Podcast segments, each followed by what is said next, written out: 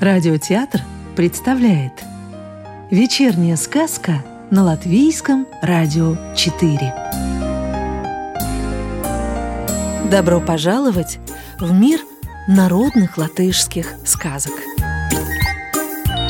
Неразгаданная загадка У одного короля была дочь, которая могла отгадать любую загадку – тем и прославилась она на пол света. Отовсюду приходили на умницу принцессу подивиться, к ней посвататься. Наконец король сказал «Не могу я больше этого терпеть. Каждый день в моем дворце сваты толкутся. Объявляю всем мою волю. Тот, кто сумеет загадать принцессе такую загадку, которую она отгадать не сможет, станет ее мужем. А тех, чьи загадки она разгадает, велю повесить. Это помогло. С того дня женихов до сватов как не бывало. Так прошло немало времени. Но вот однажды три брата расхвастались и вздумали с принцессой умом помериться. Первым пошел во дворец старший сын. Хоть и были его загадки мудреные, да ответы принцессы оказались еще мудренее. Делать нечего. Пришлось ему идти на виселицу. Второму брату не больше повезло. Собрался тогда младший брат во дворец. Да отец с матерью его не пускают. Коли его повесят, кто в доме останется? Кто их на старости лет кормить будет?» Но младший брат твердо на своем стоял. И так он отца упрашивал, что тот согласился. А мать и слышать не хочет. Двое сыновей уже попали на виселицу. Третьего она ни почем не пустит. Эх, была не была, придется изловчиться да тайком удрать, подумал сын. И вот однажды говорит он матери – «Слышь, матушка, поеду-ка я в лес, на косуль поохотиться. Положи мне в туесок масло, а в котомку хлеба-краюху». Но мать тотчас догадалась, куда сын задумал отправиться. Рассердилась она, насыпала в хлеб смертного зелья и прошептала, заливаясь слезами. «Чем на виселице тебе помирать? Умри лучше в дороге!» Хоть на меня тот позор не падет, Что все три сына в таком бесчестье умерли. Взял младший сын свое ружье, Сел на коня и ускакал. А в пути конь притомился. Сын подумал, «Вот погоди, дам-ка я тебе хлеба-краюшку, сразу повеселеешь». Съел конь краюху и тут же и сдох. Прилетели две вороны, стали коню глаза клевать и тоже издохли. Сын подобрал ворон, сунул в котомку и дальше пошел. К вечеру пришел он к избушке, в которой старуха жила, с двенадцатью сыновьями. А сыновья ее, все двенадцать, отъявленными разбойниками были. Но об ту пору мать одна дома хлопотала. «Нет ли чего перекусить?» – спросил ее младший сын. «Как не быть? Найдется. Только ешь поживей, а то вернутся мои сыновья, убьют они тебя». «Сколько же у тебя сыновей?» «А целых двенадцать». «Ишь ты, вот здорово как! Тут у меня в котомке два голубя есть. Изжарь для одной шестерки одного голубя, а для другой шестерки другого. А я поем и дальше двинусь. Наелся младший сын, но дальше не пошел, а тихонько влез на чердак и затаился там. Старуха в это время жарила голубей и ничего не заметила. В полночь вернулись сыновья и тотчас же спрашивают. «Почему здесь чужим духом пахнет?» «Каким еще духом?» Достал я двух голубей и жарила для одной шестерки одного, для другой шестерки другого. Поели сыновья, и все тут же ноги протянули. Старуха косточки обглодала и тоже померла. На утро младший сын дальше пошел. Шел он, шел, да много ли натощак пройдешь? Есть хочется. К счастью, услышал он, что позади него косуля кричит. Вскинул он ружье на плечо и загадал. «Если увижу я эту косулю убитой, быть мне королем, а не подстрелю ее, помереть мне в лесу голодной смертью». И хоть стрелял не целясь, косулю убил. Наелся он досыта, отдохнул и снова в путь пустился. Вот пришел он во дворец и сразу же загадал принцессе такую загадку. «Когда-то был я великим охотником. Убил я одного, тот, уже убитый, убил двоих, а те двое убили сначала дюжину, а потом еще одного. На другой день я подстрелил того, кого не видел, и ел то, что видел. Загадку за десять дней надо отгадать. Но совета просить принцесса ни у кого не должна. Думала принцесса, думала, но никак отгадать не может. Вечером младший сын принялся переманивать на свою сторону стража, караулившего принцессу.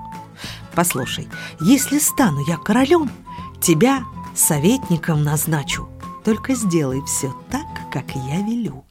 Послушай под дверью, о чем принцесса говорит. Страж так и сделал, а потом рассказал младшему сыну, какие речи принцесса вела.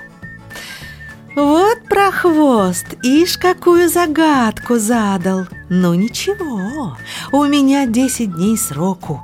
Девять дней буду служанок посылать, пусть они попытаются у него разгадку выведать, а им не удастся, на десятый сама пойду».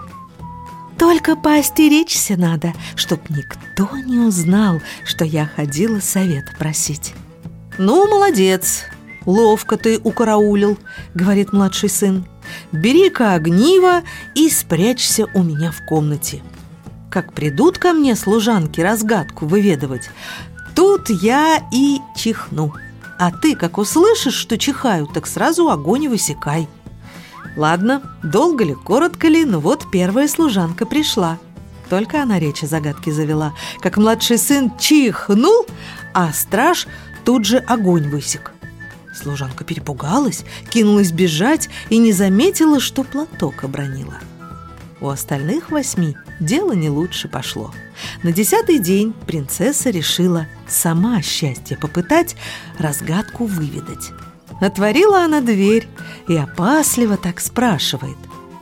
«Паренек, один ли ты тут?» «А почему ты так спрашиваешь?» «Боязно мне, паренек, как бы кто не подслушал, о чем я тебя спрашивать буду». «Да ты верно за разгадкой пришла?» «Ну, а как же, паренек миленький, скажи мне только первое словечко, больше мне не надо».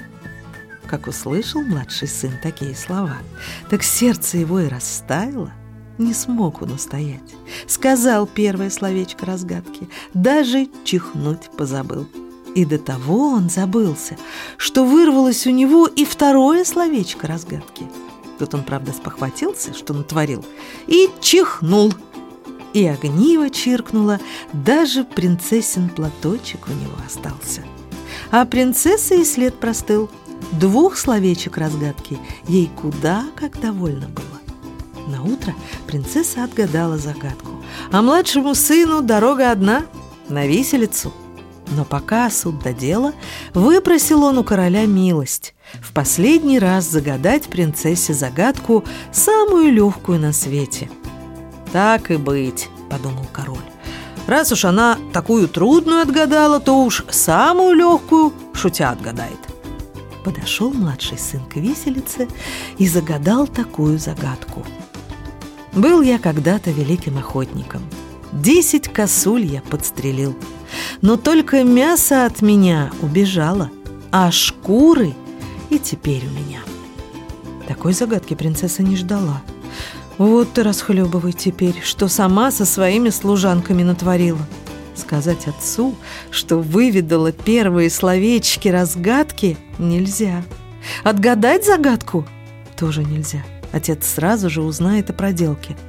Не обронили бы они там своих платочков, да не было бы условия, что ни у кого нельзя спрашивать совета, она бы уж что-нибудь придумала. А теперь ничего не остается, как идти за младшего сына замуж. Так оно и вышло.